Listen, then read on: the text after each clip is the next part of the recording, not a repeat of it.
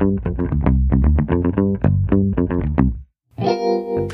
Einer, der in den letzten Monaten fast schon verdächtig still war, sich in der Corona-Krise öffentlich ziemlich zurückgehalten hat, ist Friedrich Merz. Er war selber am Virus erkrankt, hat aktuell auch kein politisches Amt und kann sich eigentlich in aller Ruhe auf die Wahl zum CDU-Vorsitz vorbereiten, um dann, wenn er es denn schaffen sollte, sich gegen Laschet und Röttgen durchzusetzen, sein großes Ziel, Kanzlerkandidat zu werden, zu erreichen. Wie er das schaffen will, wie er über die Regierung denkt, und deren Arbeit in dieser Corona-Krise und auch über einen möglichen Kanzlerkandidaten Kontrahenten Markus Söder. Das klären wir heute mit Friedrich Merz persönlich. Und damit herzlich willkommen beim FAZ-Podcast für Deutschland an diesem Dienstag, den 12. Mai.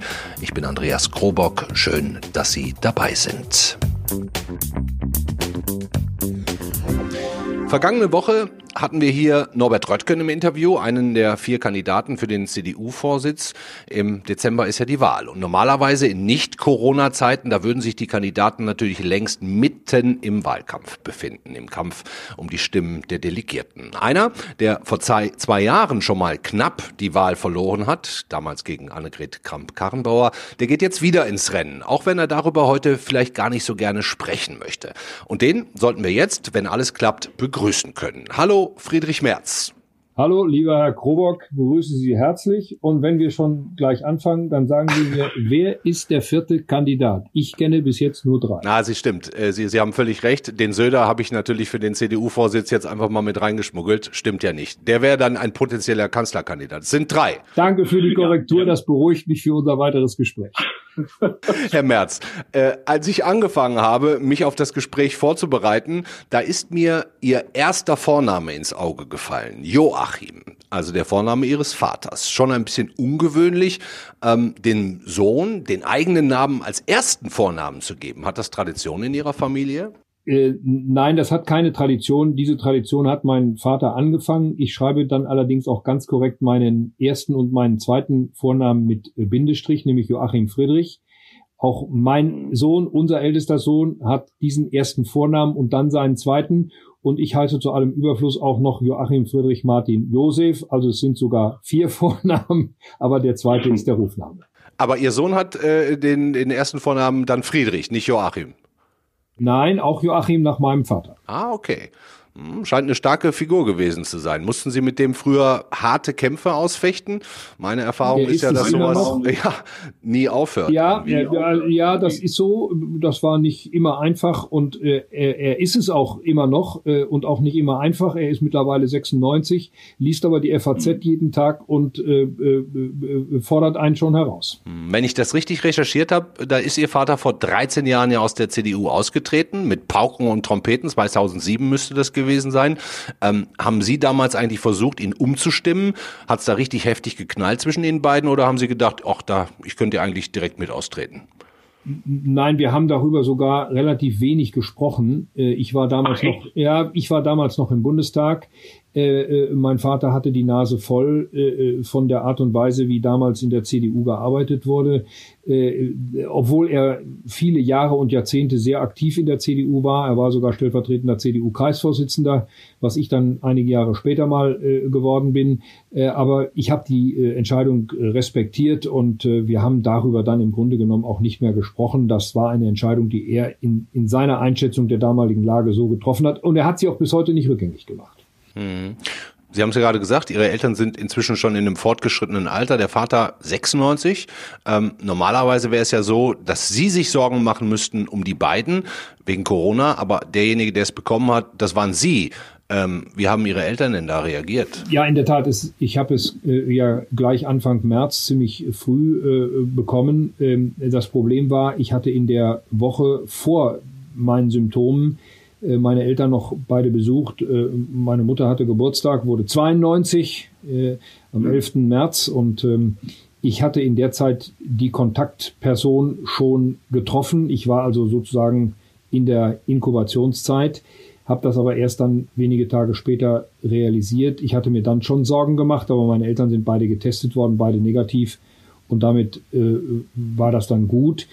Wenn ich meine Eltern angesteckt hätte, wäre es sicherlich ein Problem gewesen. Und das hätte mich schon sehr schwer belastet, aber Gott sei Dank, es ist äh, an uns allen vorübergegangen. Hm, also auch alles, was Sie bisher über Ihre Krankenzeit mit Corona gesagt haben, in den Medien zu lesen war, war ja auch leichter Verlauf, wenig Symptome. Ähm, haben Sie trotzdem zwischendurch oder am Anfang auch so ein bisschen Angst gehabt, dieses ja doch unbekannte Virus in den Knochen zu haben?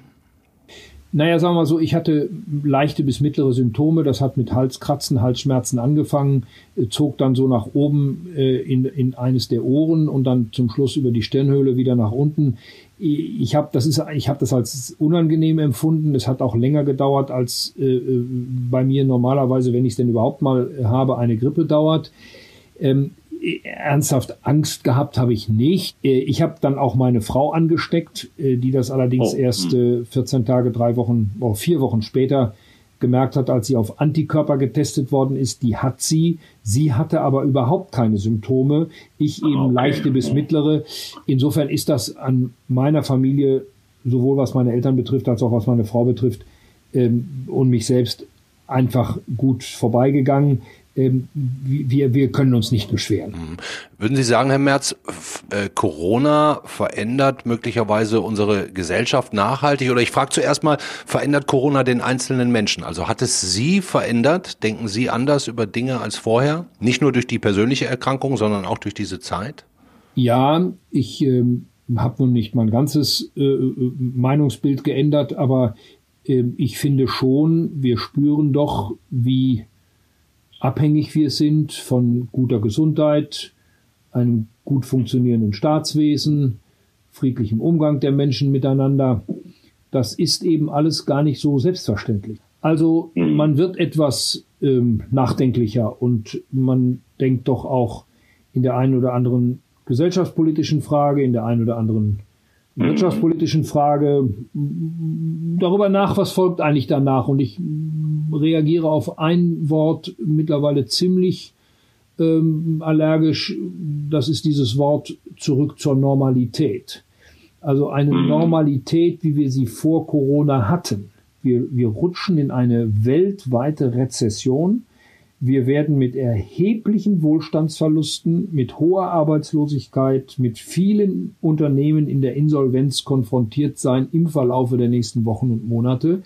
Und das wird sehr lange dauern, bis wir da wieder herauskommen und vielleicht irgendwann wieder sagen können, jetzt sind wir wieder in einem normalen Zustand, aus dem heraus wir die weitere Entwicklung gerne sehen würden. Das wird lange dauern. Nun sind ja die Zahlen, die das Robert Koch Institut seit ein paar Tagen veröffentlicht, nicht mehr ganz so eitel Sonnenschein wie in diesem Aufwärtstrend, den wir davor hatten. Die Zahl R, die ja angibt, wie viele Infizierte wiederum andere anstecken, die ist jetzt wieder über eins gestiegen. Keine Ahnung warum, vielleicht ein Effekt des schönen Wetters vor zwei Wochen, zunehmender Sorglosigkeit. Sie ähm, als Mann der Wirtschaft, das sind Sie ja, sind Sie trotzdem dafür, die Lockerungsmaßnahmen jetzt weiter durchzuziehen oder würden Sie jetzt erstmal wieder auf die Bremse Bremse treten? Na, ich bin ja vor allem und zuerst Staatsbürger dieses Landes und als solcher gehöre ich immer, und das habe ich auch mehrfach in den letzten Wochen gesagt, zu den Vorsichtigen. Ähm, ich, ich denke, alle Formulierungen, die da lauten, wir sind noch nicht durch die Krise durch, wir sind erst am Anfang, wir haben die größere Zahl der möglichen Infektionen noch vor uns, diese Hinweise sind alle berechtigt. Und mhm. äh, insofern äh, kann ich gleichzeitig trotzdem verstehen, dass die Menschen, gerade wenn das Wetter jetzt wieder gut wird, sagen, wir wollen wieder raus, wir wollen nicht äh, weiter in, in, in, in der häuslichen Quarantäne bleiben, wir wollen die Kontaktsperren überwinden. Und vor allen Dingen, wir wollen, dass die Kinder wieder in die Schule gehen. Und äh, da scheint mir ja. in der Tat das größte Problem im Augenblick zu liegen. Und zwar nicht nur für die Kinder, sondern auch für die Eltern. Und äh, die kritische Bemerkung würde ich mir schon gerne erlauben. Das meine ich müsste man beim nächsten Mal besser organisieren. Es müsste Meinen zwischen den Bundesländern einen höheren oh Konsens geben, was man denn mit den Kindern machen kann und wie schnell man sie wieder in die, in die Schulen ja. zurücknimmt.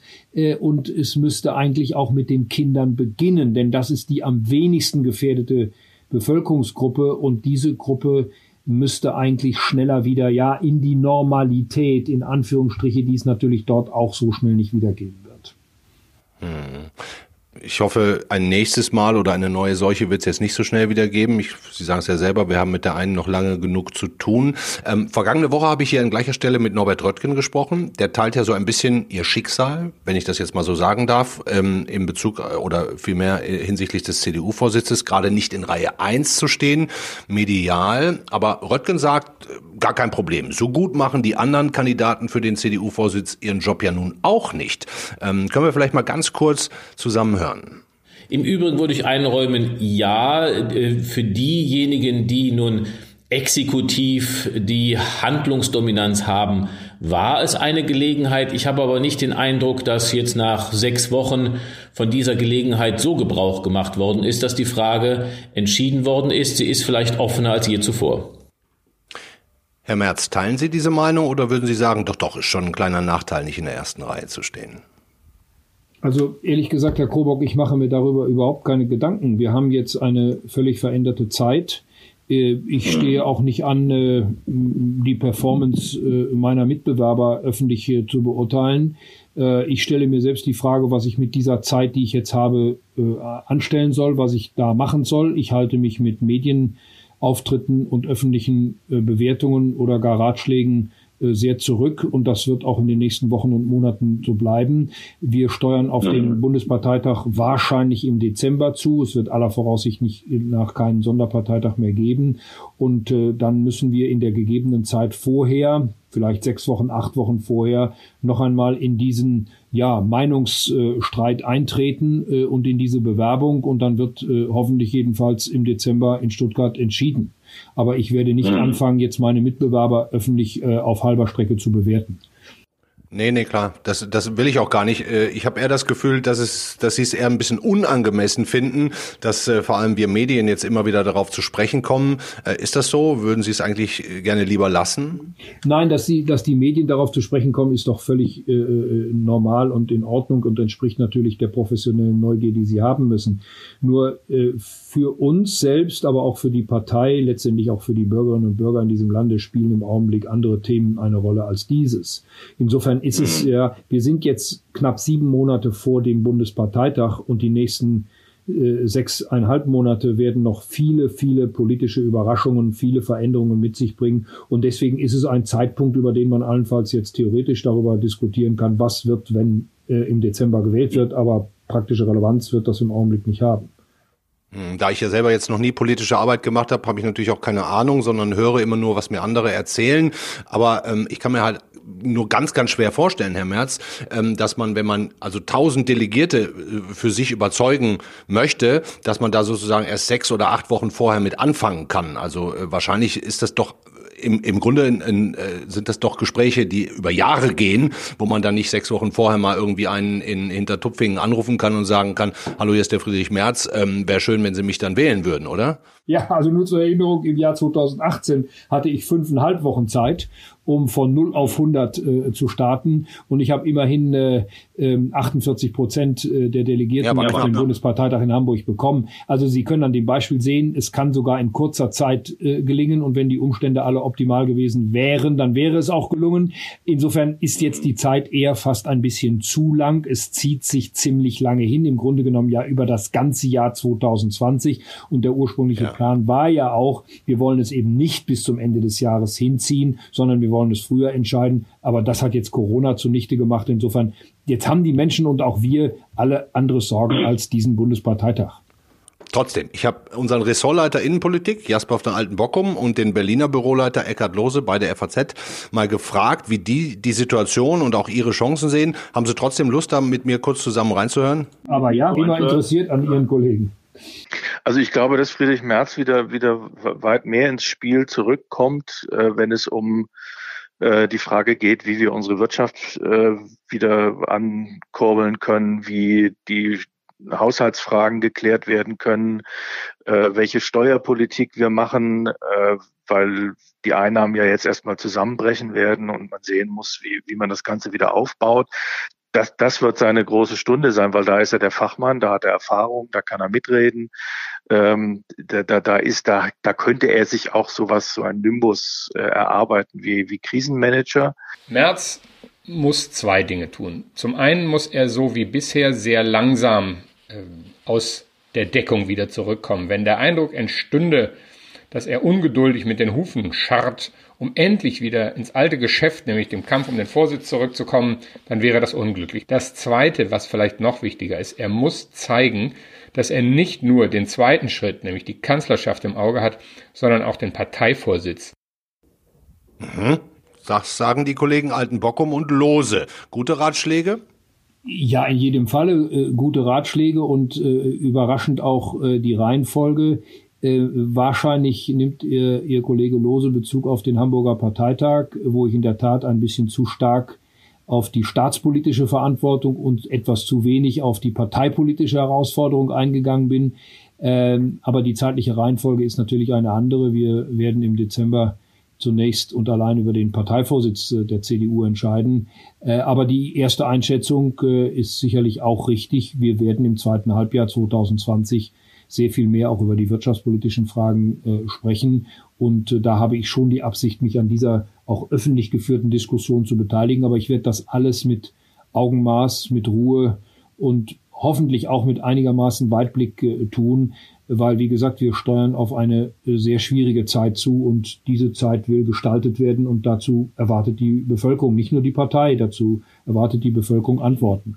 Hm. Und wenn Sie dann, Entschuldigung, dass ich schon wieder mich in der Zukunft befinde, ähm, CDU-Vorsitzender werden würden, die Chancen sind ja gegeben, das sagen ja auch die Umfragen, Deutschland-Trend vom vergangenen Donnerstag zum Beispiel, ähm, und da müssen Sie eigentlich nur sagen, okay, Kanzlerkandidat der CDU kann auch nur der Vorsitzende werden, keiner aus einer anderen Partei, zum Beispiel der Söder, so wie es ja AKK auch schon wollte, und schon hätten Sie den Söder ausgestochen.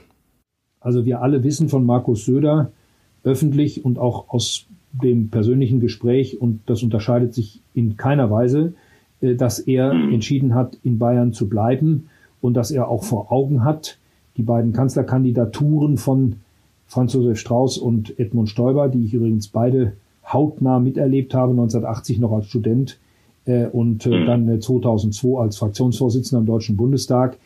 und ich weiß, welches hohe Risiko die CSU mit einem eigenen Kanzlerkandidaten eingeht. Das kann mal gerechtfertigt sein. Aber darüber reden wir dann im Lichte der tatsächlichen Entscheidung, die zu treffen ist für das Jahr 2021. Und Markus Söder weiß das exakt und sehr präzise einzuschätzen, was das für ihn, für die CSU, aber auch für die gesamte Union bedeuten würde. Und deswegen nehme ich das so, wie er es gesagt hat, dass er in Bayern bleiben möchte. Das ist jedenfalls aus der heutigen Sicht seine, wie ich finde, auch gut begründete Entscheidung. Und alles weitere besprechen wir dann, wenn die Personalentscheidungen in der CDU als Partei getroffen sind. Hm. Herr Merz, wir haben mit Ihrem Vater angefangen. Ich würde gerne aufhören ähm, mit Ihnen als Vater. Sie haben ja drei Kinder, allesamt inzwischen erwachsen. Sind die denn auch alte Familientraditionen in der CDU oder halten die es eher wie viele junge Leute mit den Grünen zum Beispiel und sehen den Klimaschutz als wichtigstes Thema unserer Zeit? Naja, also zunächst einmal äh, in, der, in der CDU zu sein und trotzdem den Klimaschutz als wichtigstes Thema äh, zu sehen, ist ja kein Widerspruch und ist kein Privileg Nicht mehr. Oder, oder, gar, oder gar ein Alleinstellungsmerkmal der Grünen. Nein, wir haben äh, intensive Diskussionen äh, mit äh, meinem Sohn und äh, unseren beiden Töchtern. Äh, unser Sohn und äh, unsere ältere Tochter sind schon verheiratet. Wir haben mittlerweile vier Enkelkinder. Das älteste Enkelkind ist 13 und hat mittlerweile auch eigene politische Meinung und äh, diskutiert in der Schule eifrig äh, mit. Also wir diskutieren praktisch über vier äh, Generationen in der Familie, aber bei weitem nicht nur über Politik, häufig auch über viele andere Themen, die uns als Familie zusammenhalten. Aber das sind Dinge, die wir auch äh, unterhalb der öffentlichen Wahrnehmung tun. Meine Familie möchte nicht mit in die äh, politische Öffentlichkeit äh, genommen werden und das respektiere ich auch. Trotzdem macht es Spaß mit denen oder gerade deshalb macht es vielleicht Spaß mit denen auch äh, zu Hause zu diskutieren. Aber nochmal, das sind bei weitem nicht nur politische Themen. Klar. Und äh, schafft es denn Ihr Sohn, Sie auch so auf die Palme zu bringen, wie Sie wahrscheinlich Ihren Vater auf die Palme gebracht haben? Ja, das wobei, also ich sag mal, wir beide mittlerweile, unser Sohn wird in diesem Jahr 39, ich werde in diesem Jahr 65. Also äh, wir haben eine gewisse äh, Altersmilde äh, gegenseitig entwickelt und Rücksicht. Und, und, und, und insofern sind unsere Diskussionen sehr äh, offen, äh, kontrovers, aber durchaus auch äh, konstruktiv und wie sich in einer Familie gehört, immer friedlich. Ja. Herzlichen Dank, Friedrich Merz, für das Gespräch. Ihnen und Ihrer Familie alles Gute.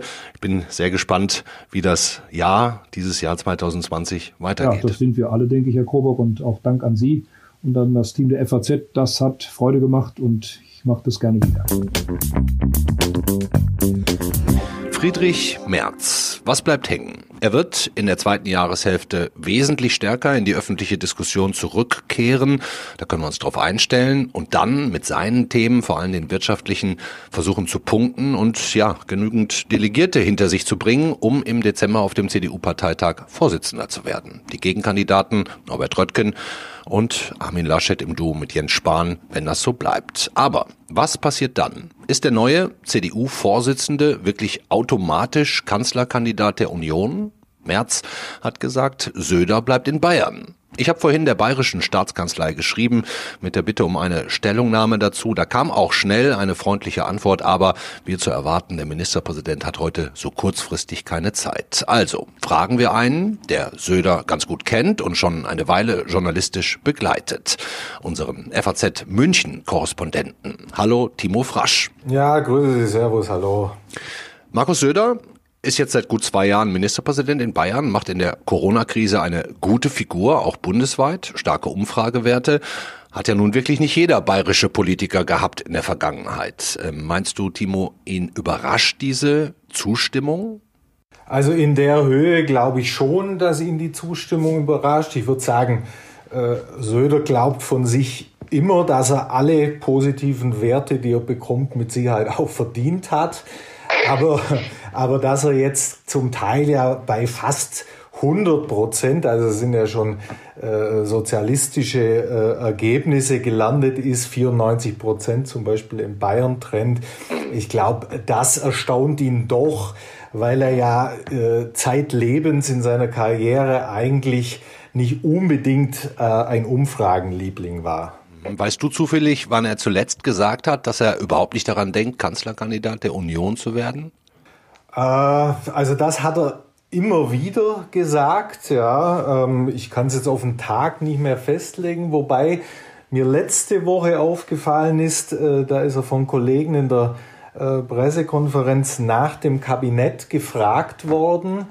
Und da war das erste Mal, dass er sozusagen so ein bisschen laviert hat und dann darauf ausgewichen ist, dass er gesagt hat, ja, also er werde mit Sicherheit nicht CDU-Vorsitzender. Äh, das ist ja nun nicht die Frage. Also da ist mir zum ersten Mal aufgefallen, dass er sozusagen von seinem Standardprogramm Mein Platz ist Bayern erstaunlicherweise so ein bisschen abgewichen ist. Hm, okay. Hast du mal mit ihm persönlich darüber gesprochen? Irgendwann mal die Gelegenheit gehabt? Ja, das, das gehört sozusagen zur, zur, zum, zum, zur Klassikerfrage des Hintergrundgesprächs mit Markus Söder. Äh, aber ich meine, keiner von uns sitzt in seinem Kopf. Äh, ich würde vielleicht auch sagen, Gott sei Dank, ja.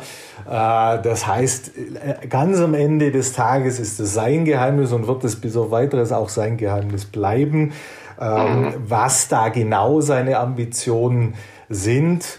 Ähm, meine persönliche Meinung ist die, es gibt nach wie vor sehr viele gu gute Gründe für ihn, erstmal zumindest in Bayern zu bleiben. Ich glaube aber doch, dass durch die Corona-Krise ja, zumindest das eine oder andere Argument dazugekommen ist, was ihn zu tieferem Nachdenken über die Frage, ob er vielleicht doch schon diesmal äh, als Kandidat antreten will, äh, bewegen könnte. Also das heißt, du glaubst, dass er tatsächlich im Moment sich mit diesem Gedanken hin und wieder, trotz aller ähm, dienstlicher Verpflichtungen in Sachen Corona, dass er sich da immer mal mit beschäftigt jetzt. Deutet ja auch darauf hin, dass du sagst, gerade letzte Woche hätte er sich da mal auf eine Frage im Kabinett ähm, dann anders geäußert oder nicht mehr so deutlich dagegen positioniert. Ich würde das jetzt nicht auf die Goldwaage legen, aber und ich glaube auch, dass äh, eigentlich alle Regierenden im Moment mit dem Bewältigen der Krise durchaus ausgelastet sind. Aber ab und zu ähm, muss man sich davon ja auch mal ein bisschen ablenken. Und da könnte ich mir dann schon vorstellen, dass der Markus Söder auch über diese Frage äh, nachsiniert. Ähm, äh, ich meine, das ist, glaube ich, ganz automatisch der Fall, wenn man sich äh, jüngste äh, Umfragen anguckt. Er könnte das ja auch als lauten Ruf deuten, dann äh, würde er wahrscheinlich sich auch durchaus gebauchpinselt fühlen. Ja, also sagen wir mal so, Söder hat ja bisher eigentlich jetzt mal abgesehen von dieser vergangenen Woche immer ganz klar diese Linie äh, gefahren, er bleibe in Bayern und es ist für ihn auch wichtig, dass er glaubwürdig bleibt. Ja, Glaubwürdigkeit ist das, was ihm immer abgesprochen wurde und jetzt ist er auf einem ganz guten Weg, dass er die gewinnt. Ich glaube, wenn er dann doch sagen würde, so jetzt mache ich es doch, dann würde dieser Glaubwürdigkeitsvorwurf äh, vom politischen Gegner sofort wieder rausgeholt werden. Es wäre allerdings nicht das erste Mal, dass Söder mit dieser Problematik umzugehen weiß. Er hat schon mehrfach ich erinnere mich an Fukushima zum Beispiel oder an die Demonstration in Chemnitz. Ähm, Momente äh, oder Einschnitte ähm, konstruiert oder zumindest ausgemacht, wo er gesagt hat, das ändert nun alles. Also Fukushima ändert alles oder Chemnitz ändert alles. Und in gleicher Weise könnte er womöglich auch irgendwann sagen, so, Corona, liebe Freunde, ändert alles und Deutschland braucht mich jetzt doch als Kanzler. Und glaubst du, dass die Bayern, also die Bevölkerung, ihm das wirklich auch übel nehmen würde, wenn er nach höherem streben würde, nach Berlin ins Kanzleramt? Oder wären die nicht auch ein bisschen stolz darauf, nach diesen zwei, ja doch klar gescheiterten Versuchen mit Franz Josef Strauß und Edmund Stoiber endlich mal einen Kanzler zu stellen? Ich glaube, beides äh, würde eine Rolle spielen. Ähm, es kommen zwei Sachen, äh, spielen damit rein. Zum einen, es gibt im Moment keinen so richtig, der sich als sein Nachfolger aufdrängen würde. Äh, die andere Sache ist eher, und das ist eine Befürchtung, eher der CSU, ja, nicht unbedingt Söders eigene Befürchtung, aber die der CSU, dass die Partei glaubt, wenn es einen, einen Kanzler aus ihrer Partei gibt, dass es für sie im Grunde von Nachteil wäre, weil ein CSU-Kanzler natürlich nicht mehr Bayern pur äh, vertreten könnte. Und äh, würdest du persönlich, so wie du ihn jetzt kennst und über die Jahre begleitet hast, würdest du ihm denn so ein Amt prinzipiell zutrauen? Ja. Ich meine, Söder hat äh, mit Sicherheit diverse äh, Nachteile äh, und, und äh, sagen wir mal Risiken, die mit seiner Person äh, verbunden sind. Aber ich glaube, er ist jetzt lange genug äh, in, in, in, in Regierungsverantwortung, zum Beispiel als bayerischer Finanzminister, und hat eigentlich immer gezeigt, ähm, dass er im Grunde genommen das politische Handwerk beherrscht und dass er viele Eigenschaften mitbringt, nicht zuletzt äh, psychische und physische äh, Robustheit, um in solchen Ämtern bestehen zu können. Dankeschön, Timo Frasch nach München. Servus nach Frankfurt. Bye bye. Das war unser FAZ-Podcast für Deutschland an diesem Dienstag, den 12. Mai. Anzufügen wäre vielleicht noch in der Frage einer Kanzlerkandidatur, dass die CDU-Politikerin Susanne Eisenmann, Spitzenkandidatin in Baden-Württemberg bei der kommenden Landtagswahl, dass sie Markus Söder für den bestmöglichen Kandidaten hält. Also auch schon erste Stimmen in der CDU für den CSU-Mann. Das wird auf jeden Fall noch richtig interessant. Dankeschön fürs Zuhören. Schön, dass Sie dabei waren. Machen Sie ist gut.